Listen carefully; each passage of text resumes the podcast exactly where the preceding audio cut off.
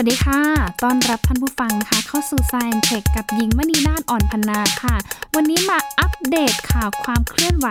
ในแวดวงวิทยาศาสตร์และเทคโนโลยีกันหน่อยนะคะ เรื่องแรกค่ะไปดูเรื่องของการพบกลุ่มกาแล็กซี่ที่เขาบอกว่าอยู่ในยุค 2,000 ล้านปีแรกของจักรวาลเกิดขึ้นด้วยนะคะ ก็นำไปสู่เรื่องของการค้นหา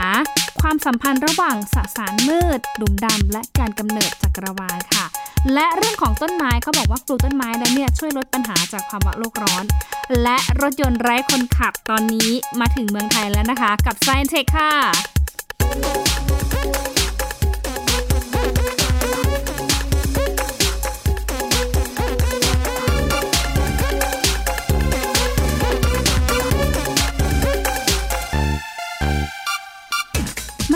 ข่าวความเคลื่อนไหวในแวดวงวิทยาศาสตร์กันหน่อยนะคะสำหรับคนที่ชอบในเรื่องของเอกภพและจักรวาลค่ะ เพราะว่าล่าสุดนะคะมีรายงานจากสำนักข่าว The Guardian นะคะ CNN แล้วก็หลายสำนักมากค่ะ รายงานถึงความก้าวหน้าของการค้นพบ กลุ่มกาแล็กซี่เขาบอกว่ามีมากถึง 39 กาแล็กซี่นะคะ โอ้โห ยิ่งใช้กล้องออกมาส่องไปเท่าไหร่ ยิ่งเห็น ความยิ่งใหญ่อลังการของกาแล็กซี่กลุ่มนี้ที่ซ่อนตัวอยู่ในจักรวาลแล้วเขาก็บอกว่าน่าจะมีอีกหลายกาแล็กซี่ค่ะ ที่รอการค้นหาอยู่นั่นเองค่ะ ซึ่งแน่นอนนะคะว่ากลุ่มกาแล็กซี่เหล่านี้ จะเป็นอีกหนึ่งกุญแจที่สำคัญ ที่ช่วยไขความลับของการกำเนิดเอกภพ การขยายตัวของสสารมืด รวมไปถึงเรื่องของหลุมดำด้วยค่ะ ที่เขาบอกว่า ข้อมูลเหล่านี้แหละจะไปช่วยเติมเต็ม ข้อมูลที่มันโหวๆบ้างๆนะคะ ในเรื่องของโครงสร้างวิวัฒนาการของจักรวาล ณ ตอนนี้เขาก็บอกว่ามันก็ยังโบอยู่ แต่ว่าถ้าได้ข้อมูลชุดนี้มานะคะ ก็จะไปช่วยเติมเต็มบางส่วนที่มันขาดหายไปด้วยค่ะ พาไปรู้จักดีกว่านะคะกับกลุ่มกาแล็กซี่ 39 กลุ่มที่เกิดขึ้นในยุค 2,000 ล้านปีแรกของจักรวาลค่ะนักดาราศาสตร์ประกาศการพบกลุ่มกาแล็กซี่ 39 แห่ง ที่ซ่อนในจักรวาล หรือเอกภพแห่งนี้ เป็นการค้นพบในห้วงอวกาศในระดับลึก และคาดว่าน่าจะมีอีกหลายกาแล็กซี่ ในเอกภพแห่งนี้ ที่รอการค้นหา นับเป็นขุมสมบัติสำคัญที่จะนำไปสู่ความรู้ใหม่ ๆ ของจักรวาล ทั้งความรู้พื้นฐาน กลไก โครงสร้าง และวิวัฒนาการของจักรวาล การศึกษาครั้งนี้เกิดจากความร่วมมือของนักดาราศาสตร์ของหอดูดาวต่างๆ ทั่วโลก หลังจากที่ก่อนหน้านี้ การสำรวจกาแล็กซีในห้วงอวกาศระดับลึก ไม่สามารถสำรวจเห็นกาแล็กซีได้อย่างชัดเจน เนื่องจากคลื่นแสง มีความยาวในระดับที่สายตามนุษย์ไม่สามารถมองเห็นได้ และกล้องโทรทัศน์ทับเบิลก็ไม่สามารถตรวจจับได้เช่นกัน แต่แสงของกาแล็กซีทั้ง 39 แห่งนี้ แม้จะมีขนาดใหญ่ แต่มองเห็นได้ยาก เพราะจะเห็นเป็นแสงสลัว เนื่องจากระยะทางที่ไกลโพ้นทำให้แสงจากกาแล็กซี่เหล่านั้น กลับลดลงและถูกยืดเมื่อเดินทางมาถึงโลก จากการเดินทางที่เนิ่นนานทำให้ทีมสำรวจตัดสินใจใช้กล้องโทรทัศน์วิทยุขนาดยักษ์อัลมาของชิลี ที่มีคุณสมบัติตรวจจับสัญญาณคลื่นต่างๆ ในจักรวาล จนมองเห็นกาแล็กซี่ต่างๆ ที่ซ่อนตัวในเอกภพแห่งนี้ ตัวกล้องช่วยวิเคราะห์การยืดของแสง ที่สามารถระบุได้ว่า มันเดินทางมาไกลเท่าไหร่ และมาจากกาแล็กซี่ในยุคไหน โดยเฉพาะกาแล็กซี่ในกลุ่มนี้ ที่คาดว่าน่าจะเกิดในช่วง 2,000 ล้านปีแรกของจักรวาล ขณะที่ปัจจุบัน จักรวาลมีอายุมากกว่า 13,700 ล้านปีแล้ว ยิ่งสำรวจเข้าไปเท่าไหร่ ยิ่งทำให้เห็นการปรากฏตัวของกลุ่มดาวที่มีความหนาแน่นมากขึ้น เห็นกลุ่มกาแล็กซี่ที่ใหญ่และสว่างขึ้น หากไม่มีฝุ่นหรือสิ่งบดบัง การค้นพบทำให้เห็นโมเดลของวิวัฒนาการของจักรวาลที่เปลี่ยนไป มีข้อมูลบางส่วนที่ยังสามารถไปเพิ่มรายละเอียดบางช่วงของโมเดลที่ขาดหายไป จนถึงปัจจุบันนี้ด้วย โดยเฉพาะข้อมูลที่ระบุว่า กาแล็กซี่ขนาดใหญ่นั้น เชื่อมโยงอย่างใกล้ชิดกับการกระจายของสสารมืดที่มองไม่เห็น สิ่งนี้มีบทบาทสำคัญในการสร้างโครงสร้างและการกระจายตัวของกาแล็กซี่ ความรู้ใหม่นี้จะเป็นอีกกุญแจดอกสำคัญ ที่ช่วยไขปริศนาของจักรวาล ความลึกลับของหลุมดำมวลมหาศาล และสสารมืดด้วย เพราะปัจจุบัน ความรู้ด้านจักรวาลมหาศาลที่เรามีนั้น มีเพียงแค่ 4%เท่านั้น และยังคงเหลืออีก 96%ที่ยังคงต้องหาคำตอบ ถึงความลี้ลับของเอกภพหรือจักรวาลแห่งนี้ที่เราอาศัยอยู่ต่อไปเอาละค่ะ ก็ถือว่าเป็นเรื่องที่มหัศจรรย์ใจเป็นอย่างมากเลยนะคะ โอ้โห กล้องเอามากล้องโทรทัศน์วิทยุกำลังสูงนะคะ ที่เขาบอกว่ามีการเปิดตัวที่ชิลีแหละค่ะเขาบอกว่ากล้องเนี่ยสามารถที่จะจับสัญญาณต่างๆ ในเอกภพของเรา แล้วก็ทำให้เราเนี่ย ค้นหาวัตถุบางอย่างที่อยู่ในเอกภพของเราได้นะคะมหัศจรรย์ทีเดียวนะคะ เรื่องของเอกภพจักรวาลเนี่ยนะคะ ถ้าค้นหาอย่างไรนะคะก็ยิ่งน่าสนใจนะคะแล้วก็ยิ่งพบกับความลี้ลับมากมายค่ะ เพราะเขาบอกว่าอันที่เรารู้จริงๆแล้วเนี่ยเรารู้ไม่เยอะเลยเกี่ยวกับจักรวาลของเรา เพราะว่าเรารู้เพียงแค่ 4%เท่านั้นค่ะ แล้วก็ยังเหลืออีก 96%นะคะที่เรายังคงต้องเดินหน้าหาคำตอบกับจักรวาล อันลี้ลับที่เราอาศัยอยู่แห่งนี้กันต่อไปด้วยนะคะ จากเรื่องของจักรวาลค่ะ มาดูอีกส่วนหนึ่งของจักรวาลนะคะนั่นก็คือโลกของเราหน่อยนะคะ ตัวนี้โลกของเราก็ประสบกับปัญหาภาวะโลกร้อน แน่นอนค่ะว่าเราต้องช่วยเหลือกันนะคะ โดยเฉพาะในเรื่องของการปลูกต้นไม้ค่ะ เพราะเขาบอกว่ามีผลการศึกษานะคะ ที่ระบุว่าการปลูกต้นไม้จะช่วยลดผลกระทบจากภาวะโลกร้อน เรื่องนี้ จริงนะคะ เพราะว่ามีการตีพิมพ์ออกมาแล้วนะคะในนิตยสาร Science เมื่อเดือนกรกฎาคมที่ผ่านมา เขาเนี่ยบอกว่าต้นไม้เองนะคะ มีศักยภาพในการช่วยดูดซับ2ใน 3 ของก๊าซคาร์บอนไดออกไซด์ที่ถูกปล่อยออกไปเพิ่มเติมในชั้นบรรยากาศ เนื่องจากมาจากกิจกรรมของมนุษย์ตั้งแต่การเริ่มต้นในยุคอุตสาหกรรมนั่นเองค่ะ เพราะว่ามหาวิทยาลัย ETH ซูริกด้านเทคโนโลยีเนี่ยเขาค้นพบว่า ถ้าหากว่าโลกของเรานะ มีต้นไม้เพิ่มขึ้นอีกประมาณ5แสนล้านต้น ก็จะเป็นการปกคลุมพื้นที่เลยนะ คือกว้างเท่ากับขนาดของสหรัฐอเมริกา แล้วก็ต้นไม้เหล่านี้ล่ะค่ะท่านผู้ฟังคะก็จะไปช่วยดูดซับแก๊สคาร์บอนไดออกไซด์ 200 กิกะตันนะคะ ที่อยู่ในชั้นบรรยากาศโลก เมื่อต้นไม้เหล่านี้เขาโตเต็มที่นั่นเองค่ะ แล้วก็มีทีมผู้ร่างผลการศึกษานี้นะคะ เขาบอกว่าเมื่อรวมกันกับการลดปริมาณแก๊สเรือนกระจกที่ปล่อยสู่ชั้นบรรยากาศลง การเพิ่มของจำนวนต้นไม้เองนะคะ ก็จะไปลดปริมาณแก๊สเรือนกระจกที่สะสมในชั้นบรรยากาศลงได้ ภายในปี 2050 หรืออีกประมาณ 31 ปีข้างหน้า และก็จะเป็นการแก้ไขปัญหาภาวะโลกร้อนที่ได้ผลมากที่สุดเท่าที่มีมาด้วยค่ะ ซึ่งทีมนักวิทยาศาสตร์บอกว่า การควบคุมภาวะโลกร้อนให้อยู่ในระดับที่ 1.5 องศาเซลเซียส ไม่ให้มันเพิ่มขึ้นในระดับนี้ภายในปี 2050 เนี่ย เป็นเป้าหมายสำคัญของสหประชาชาติเลยนะคะ ที่จำเป็นต้องมีการปลูกต้นไม้เพิ่มขึ้นอีกหลายพันล้านไร่ โดยการเพิ่มขึ้นเกือบ 20%จากพื้นที่ป่าที่มีอยู่ในทั่วโลกขณะนี้ด้วยนะคะ แต่ว่านี่ค่ะถือว่าเป็นการทำงานแข่งกับเวลาเหมือนกันค่ะ เนื่องจาก โลกที่อุ่นขึ้นนั้น มันก็ทำให้การปลูกต้นไม้ยากหน่อย เพราะว่าพื้นดินสำหรับปลูกเนี่ยมันก็ได้รับผลกระทบ แล้วก็ที่สำคัญเลยนะคะว่าพื้นดินเหล่านี้ที่ใช้ในการปลูกป่าเนี่ยมันก็ลดลงด้วย จากการขยายตัวของเมืองนั่นเองค่ะทีนี้หน่วยงานที่ไม่แสวงหาผลกำไรนะที่ชื่อว่า Tree People เนี่ยนะคะเขา ส่งตัวแทนค่ะ แล้วก็บอกว่าต้นนี้ต้นไม้เหลืออยู่ไม่มากนัก ในส่วนหนึ่งของพื้นที่ป่าแห่งชาติแองเจลิสทางตะวันออกเฉียงเหนือของนครลอสแอนเจลิสของอเมริกานะคะ ซึ่งก็บอกว่าในพื้นที่นี้มีอาสาสมัครทำการตัดทำลายพืชต่างถิ่นที่กำลังลุกลามค่ะ อย่างเช่นต้นมัสตาร์ด และก็ต้นทิเซลที่มีหนาม ตลอดจนมีการปลูกพืชท้องถิ่นทดแทนราวถึง 40 ชนิด เขาบอกว่าการที่เพิ่งจะปลูกพืชเป็นประเภทหญ้าชนิดต่างๆเนี่ยบางชนิดก็จะเป็นพุ่มนะคะ บางชนิดก็เป็นต้นไม้ค่ะ อย่างเช่นต้นโอ๊กต้นอัลเดอร์เบอรี่ แล้วก็พืชล้มลุกขนาดเล็กประเภทพุ่มไม้ด้วยนะคะ ซึ่งต้นไม้เหล่านี้เคยเติบโตได้ดีในพื้นที่ที่มีสภาพในเวทวิทยาที่สมดุล จนกระทั่งปัจจุบันนะคะ ต้นไม้เหล่านี้นะคะ ถูกพืชต่างถิ่น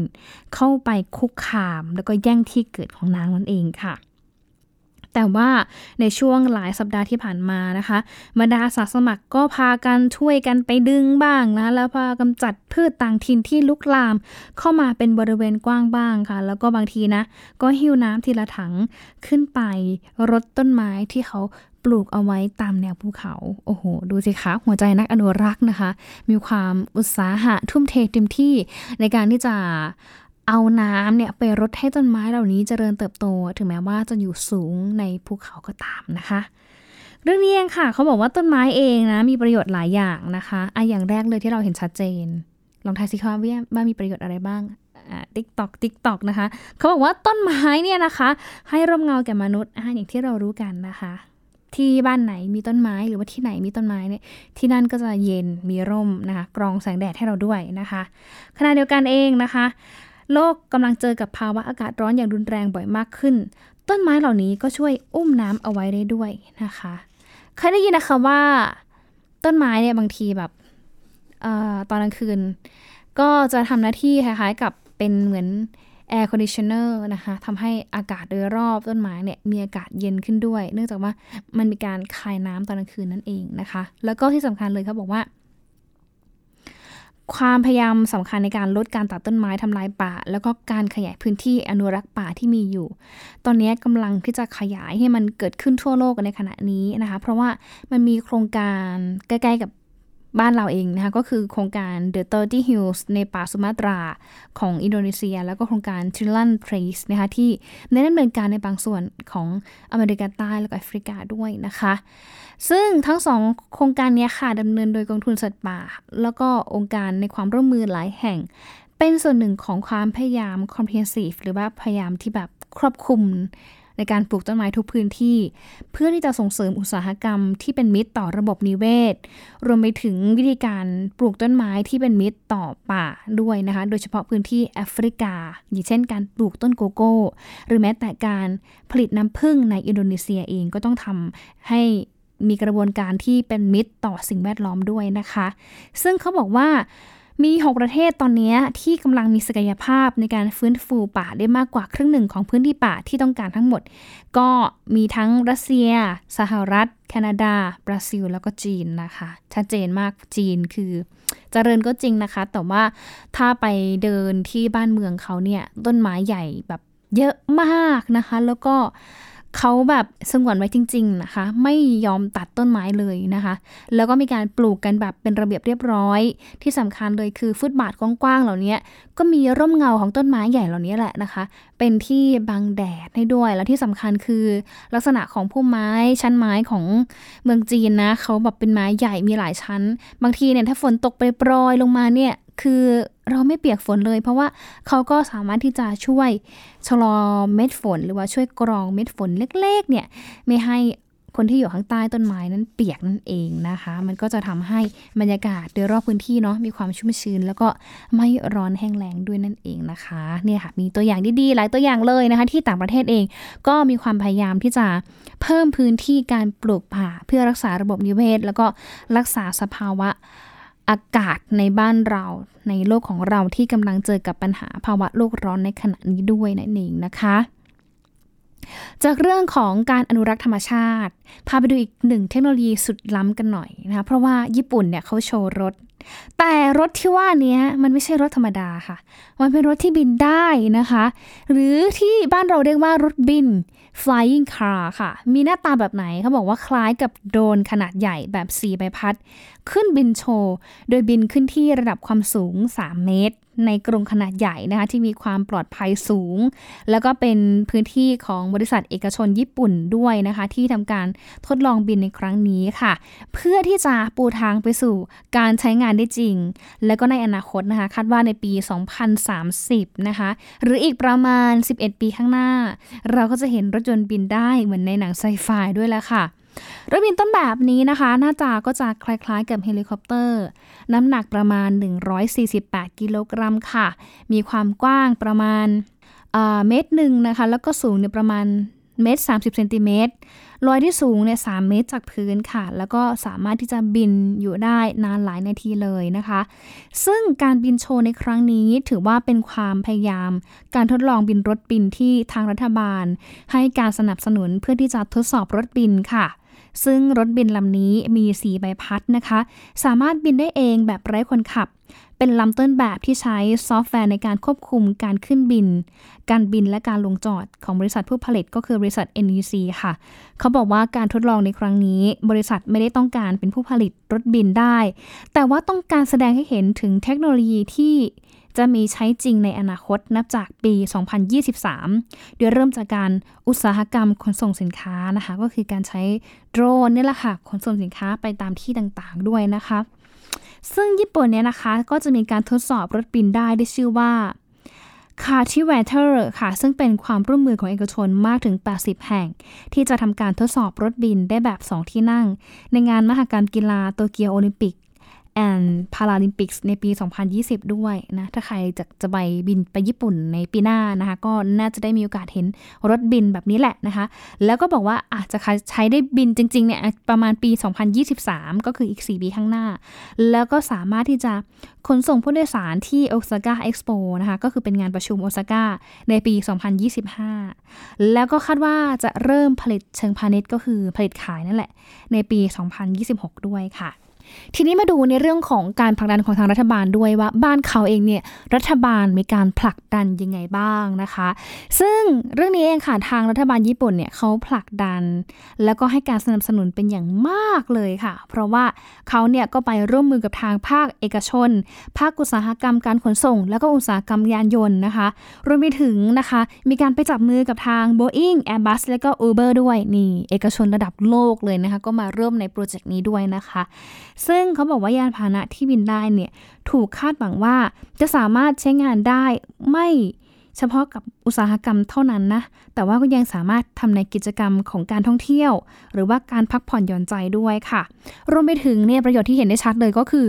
การขนส่งลำเลียงผู้ประสบภัยพิบัติในประเทศ รวมไปถึงการบรรเทาสภาพการจราจรที่แออัด โดยที่การบินของรถบินเหล่านี้ต้องมีความปลอดภัยสูงนะคะแน่นอนค่ะว่าตัวภาครัฐเองเนี่ยก็จะมีการสร้างรถไฟฟ้าบินได้ที่เป็นรถต้นแบบ แล้วก็จะทำการทดลองบินในปีนี้เช่นกันค่ะ แล้วก็คาดกันว่าในปี 2023 นี่แหละ อาจจะเห็นรถบินหรือว่า flying car นะคะ สามารถที่จะขนส่งผู้โดยสารภายในเมืองได้ โดยเฉพาะในเรื่องของการประชุมโอซาก้าเอ็กซ์โปนะหรือว่างานมหกรรมโอซาก้าเนี่ยนะคะ เราจะเห็นรถบินเนี่ยมาขนส่งผู้ที่มาร่วมงานด้วยนะคะ แน่นอนค่ะว่าใครอยากซื้อก็อดใจรอนิดนึงนะคะ ประมาณ 7 ปีข้างหน้านะคะ แต่ไม่แน่ใจว่า 7 ปีแล้วเนี่ยอะไรก็เกิดขึ้นได้หรือว่าอะไรก็เปลี่ยนแปลงได้ ก็ดูแล้วกันนะคะว่า กฎหมายการใช้รถบินหรือว่าการปรับ สภาพพื้นที่โครงสร้างพื้นฐานเนี่ยจะมีการเอื้อต่อการใช้ประโยชน์รถบินได้ขนาดไหน รวมไปถึงการวางมาตรการความปลอดภัยถึงการใช้เทคโนโลยีชนิดนี้ด้วยนั่นเองนะคะ จากเรื่องของรถบินค่ะ ขยับมาใกล้ตัวเรานิดนึงนะคะ กับรถยนต์ไร้คนขับ ตอนนี้นะคะมาที่เมืองไทยแล้วค่ะ แล้วก็มีการพัฒนาใช้ในเมืองไทยแล้ว คาดว่าในปลายปีนี้ก็น่าจะมีการทดสอบนะคะ เพื่อการใช้งานได้จริงค่ะสำหรับรถยนต์ไฟฟ้าไร้คนขับนะคะที่พัฒนาโดยสตาร์ทอัพผู้พัฒนาระบบสำหรับรถยนต์ไร้คนขับสัญชาติไทยค่ะ โดยมีทาง สวทช เนี่ยแหละ เป็นหน่วยงานที่ช่วยส่งเสริม แล้วก็ช่วยพัฒนาแพลตฟอร์มเทคโนโลยีที่จำเป็นค่ะ อย่างเช่นพวกระบบ drive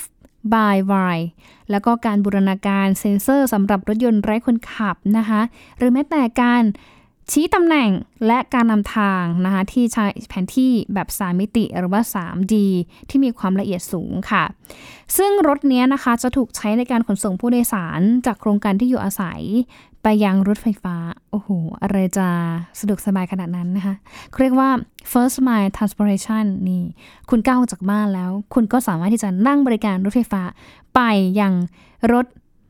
ไฟฟ้านะคะรถ รถไฟเนี่ยรถไฟฟ้า MRT BTS เนี่ยแหละนะคะรวมไปถึงการขนส่งจากรถไฟฟ้ากลับมายังโครงการที่อยู่อาศัยหรือว่า last mile transportation นี่นะคะก้าวขาออกจากบ้านแล้วก็ยังไฮเทคแล้วนะคะขากลับเนี่ยก็ยังมีอุปกรณ์ไฮเทคเนี่ยมาส่งถึงบ้านด้วยนะคะ แล้วก็คาดว่าน่าจะทดลองวิ่งในเชิงพาณิชย์ในไทยครั้งแรกเนี่ยประมาณช่วงไตรมาสที่ 4 หรือว่าประมาณปลายปีนี้ด้วยนั่นเองค่ะ ทีนี้มันก็มีหลายภาคส่วนเหมือนกันนะคะ ที่มีการนำระบบต่างๆ ของตัวรถยนต์ไร้คนขับเนี่ยมาพัฒนาค่ะ แล้วก็มีการ adapt มาจากเทคโนโลยีหลาย ๆ อย่างเช่นกันค่ะ อย่างตัวของระบบเซ็นเซอร์ที่รักษาความปลอดภัยด้วยเสียงนะคะเขาบอกว่าตัวนี้พัฒนาโดย SoundEye ซึ่งเป็นสตาร์ทอัพผู้พัฒนาแพลตฟอร์ม ปัญญาประดิษฐ์หรือว่า AI ที่เรียนรู้เสียงต่างๆนะคะ เพื่ออาคารอัจฉริยะหรือว่า smart building ค่ะ แล้วก็เขาบอกว่าเป็นเจ้าที่ผลิตรายแรกของโลกด้วยนะคะ ซึ่งผ่านมาเนี่ยนะคะตัวไมโครโฟนเซนเซอร์ของ SoundEye เนี่ยก็ได้ไปมีส่วนช่วยตรวจจับเสียงที่ผิดปกติค่ะ อย่างเช่น เสียงร้องขอความช่วยเหลือ หรือเสียงน้ำรั่วซึมนะคะหรือแม้แต่เสียงปืนในอาคารประเภทต่างๆเนี่ยก็สามารถที่จะ นำมาใช้ได้แล้ว โดยเฉพาะในอาคารที่อยู่ในสิงคโปร์รวมไปถึงที่สนามบินชางฮีของสิงคโปร์ด้วยค่ะ ก็มีการนำเอาระบบเซ็นเซอร์ รักษาความปลอดภัยด้วยเสียงเนี่ยมาทดลองใช้กับโครงการที่อยู่อาศัยในช่วงไตรมาสที่ 4 ของปีนี้ด้วยนะคะสำหรับโดรน Delivery นะคะพัฒนาโดย Feeling Startup ผู้พัฒนาโดรนสัญชาติไทยค่ะ ก็จะนำโดรนเนี่ยมาทดลองส่งสินค้าจากห้างไปยัง คอนโดผู้บริโภคที่อยู่ใกล้เคียงด้วยนะคะ อย่างเช่นจากห้างห้างหนึ่งเป็นห้างมอนี่ยไปอยู่ในโครงการคอนโดมิเนียมที่อยู่ในพื้นที่โครงการใกล้ๆกันนะคะ แล้วก็จะทดลองใช้นะคะ ในเร็วๆนี้หลังจากที่ผ่านขั้นตอนการขออนุญาตจากหน่วยงานต่างๆ ที่เกี่ยวข้องแล้วนะคะ ซึ่งเขาบอกว่าถ้าหาก พัฒนาเทคโนโลยีเหล่านี้มาใช้ได้จริงในอนาคตนะคะ เราอาจจะเห็นรถยนต์ไร้คนขับนะคะไปจนถึงโดรนที่เป็นแอร์แท็กซี่ที่จะเข้ามามีบทบาทสำคัญหรือว่าเข้ามาเสริมนะคะเป็นเทรนของการใช้ชีวิตแบบ living trends นะคะให้มีความสะดวกสบายมากยิ่งขึ้น แล้วก็บอกว่าเนี่ยอาจจะเป็นแบบเอ้ยจุดเริ่มต้นนะของการจุดประกาย แนวทางการยกระดับ วงการขนส่งไทยนะ ไปไหนเงี้ยบนพื้นดิน อาจจะเห็นรถยนต์ไร้คนขับนะ หรือบางทีเนี่ยเราก็สบายมากเวลาจะขับรถนะคะเราก็เนี่ยแหละนะคะ นอนไปเลยนะคะ ก็พอถึงที่หมายนะ่ะเดี๋ยวรถยนต์ก็จอดแล้วก็จะมีระบบแจ้งเตือนมาอ้าถึงที่หมายของท่านแล้วนั่นเองนะคะ